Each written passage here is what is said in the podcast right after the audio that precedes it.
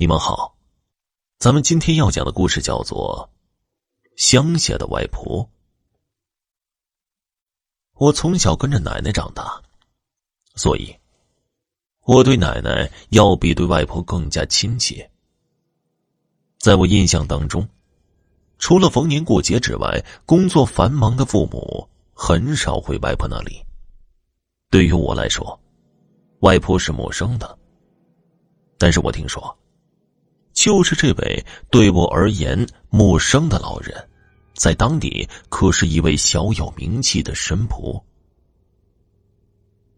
时光流逝，我渐渐长大，也渐渐开始懂事。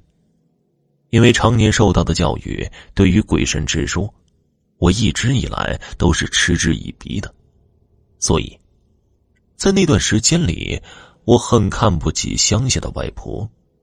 觉得他封建迷信的一套会让人嘲笑我，这样也直接导致我更加不愿意回乡下去了。直到某个暑假，发生了一件事情，才让我对外婆有了些许改观，也颠覆了我一直以来对于此类事情的观点。虽然说外婆所居住的地方是乡下，但是我现在住的地方其实算是城郊，在那个年代楼房不多，大多数人住的还是类似于一层楼高矮的红砖房。我记得那天天气炎热，我下午和朋友去河里游泳，玩到天黑了才回家，所以我很担心自己回来太晚被母亲责骂。但是我快到家的时候，看见家里的灯并没有亮，父母应该还在加班，心里便长出了一口气。我加快步伐来到了家门前，不知道何时，门口处堆积着不少柳树枝，基本挡住了我的去路。我回头看看身后的几棵柳树，光秃秃的只剩下树干了，应该是环保部门在修剪枝桠。可是再怎么也不能把废弃的树枝丢在别人家门口吧？我摇着脑袋，没好气的用脚在树枝当中刨开了一条小路，这才进了家。当我走进屋内的时候，我忽然觉得无比不适，这种感觉从刚进门开始就有了，不像是中暑，我也说不上具体是怎样的症状。只是感觉全身无力，浑身上下像是被冰块包裹住一般，寒冷至极。我试着摸摸自己的额头，也并没有发烧。这种难受的感觉很快让我撑不下去了，我勉强把衣物脱去，躺在床上，将薄被裹紧全身。也不知道过了多久，我开始泛起了迷糊，眼睛也有些看不清了，但我总觉得在床边似乎坐着一个人，正歪着头看着我。不过我实在是太过于疲乏，很快便失去意识，沉沉的睡去。再次清醒的时候，我发现自己正坐在饭桌边，父母一脸焦急的看着我。小念，你到底怎么了？身体不舒服吗？父母这么一问，我才发现自己嘴里正含着自己的手指，似乎还有一丝腥甜的液体流入口腔，而在桌面上模糊可见一把小刀。我我在做什么？我吓坏了，拿出手指凑在眼前，看着手指上全是被刀划出的小口子。父母对视一眼，似乎在交换意见。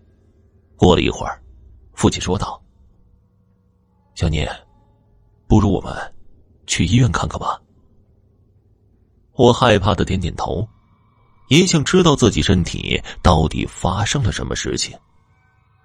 正当我起身想要走出房门的时候，忽然眼神模糊的，我看见在我身边站着一个人。依然是那样的不清楚，歪着头盯着我。爸妈，这里站个人。父母回过头，发出疑惑的声音。这里没有人呢、啊，小念。怎么没有人呢？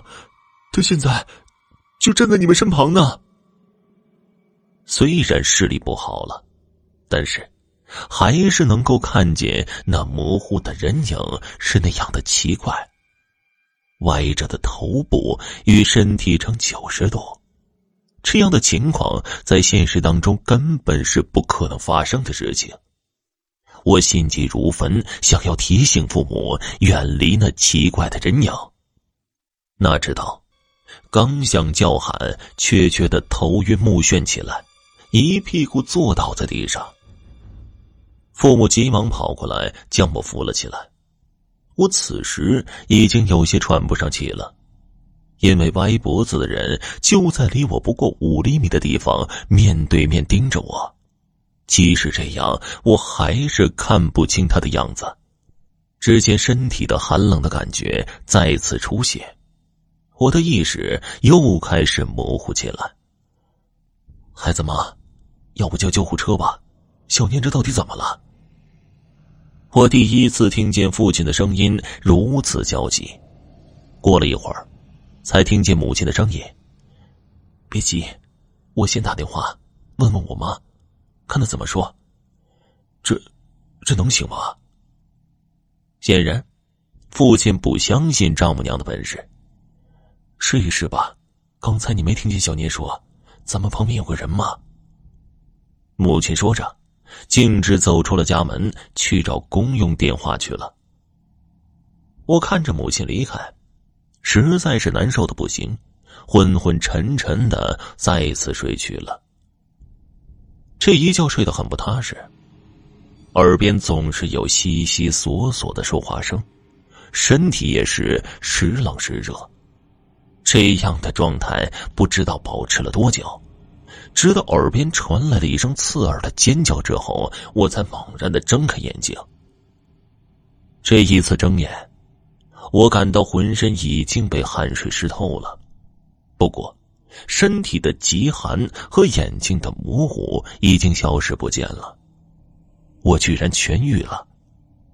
当时我并没有详细询问母亲这发生的一切是怎么回事，母亲也避而不谈，仿佛是有什么忌讳一般。后来我成年了，偶然间我忽然又想起当时的情景，越想越觉得奇怪，我便回家问母亲当时的情况。母亲似乎知道我会询问一样，拉着我坐下，语气平稳地讲述了当天发生的事情。你也知道你外婆在当地是做什么的，之前没有告诉你是因为你外婆说你八字弱，成年之前一定要少接触这类事情，再加上你从来也不相信鬼神之说，所以啊，我一直没敢告诉你。现在你想知道，我也就没有任何的顾虑了。我记得那天我将你的症状告诉你外婆之后，你外婆思考了一会儿，问我是不是在家门口有什么东西挡路。我回忆了一下，告诉她家门口有许多被裁剪下来的柳树枝。外婆当时语气顿时急了，说什么柳树叶是阻挡阴气的，一定是有过路的游魂野鬼被困在了我们家，而你呢，是第一个回家的，八字弱，自然就会被野鬼冲体。你外婆这么一说，我一听就急了，哭着问她怎么办。你外婆告诉我，立刻将门前的柳枝清扫干净，然后端一碗水绕着房屋撒一圈，撒完之后在门前烧点蜡纸钱，默念多有得罪，请快些上路。我听了之后立刻就照做了。做完这一切啊，你便好了。母亲所说的一切已经超乎我的认知范围，但是这事情也的确发生在我身上，又不由得我不相信。不过现在我和外婆的关系已经变得亲密了，或许也是因为这件事情的缘故吧。好了，这个故事就讲完了，感谢收听。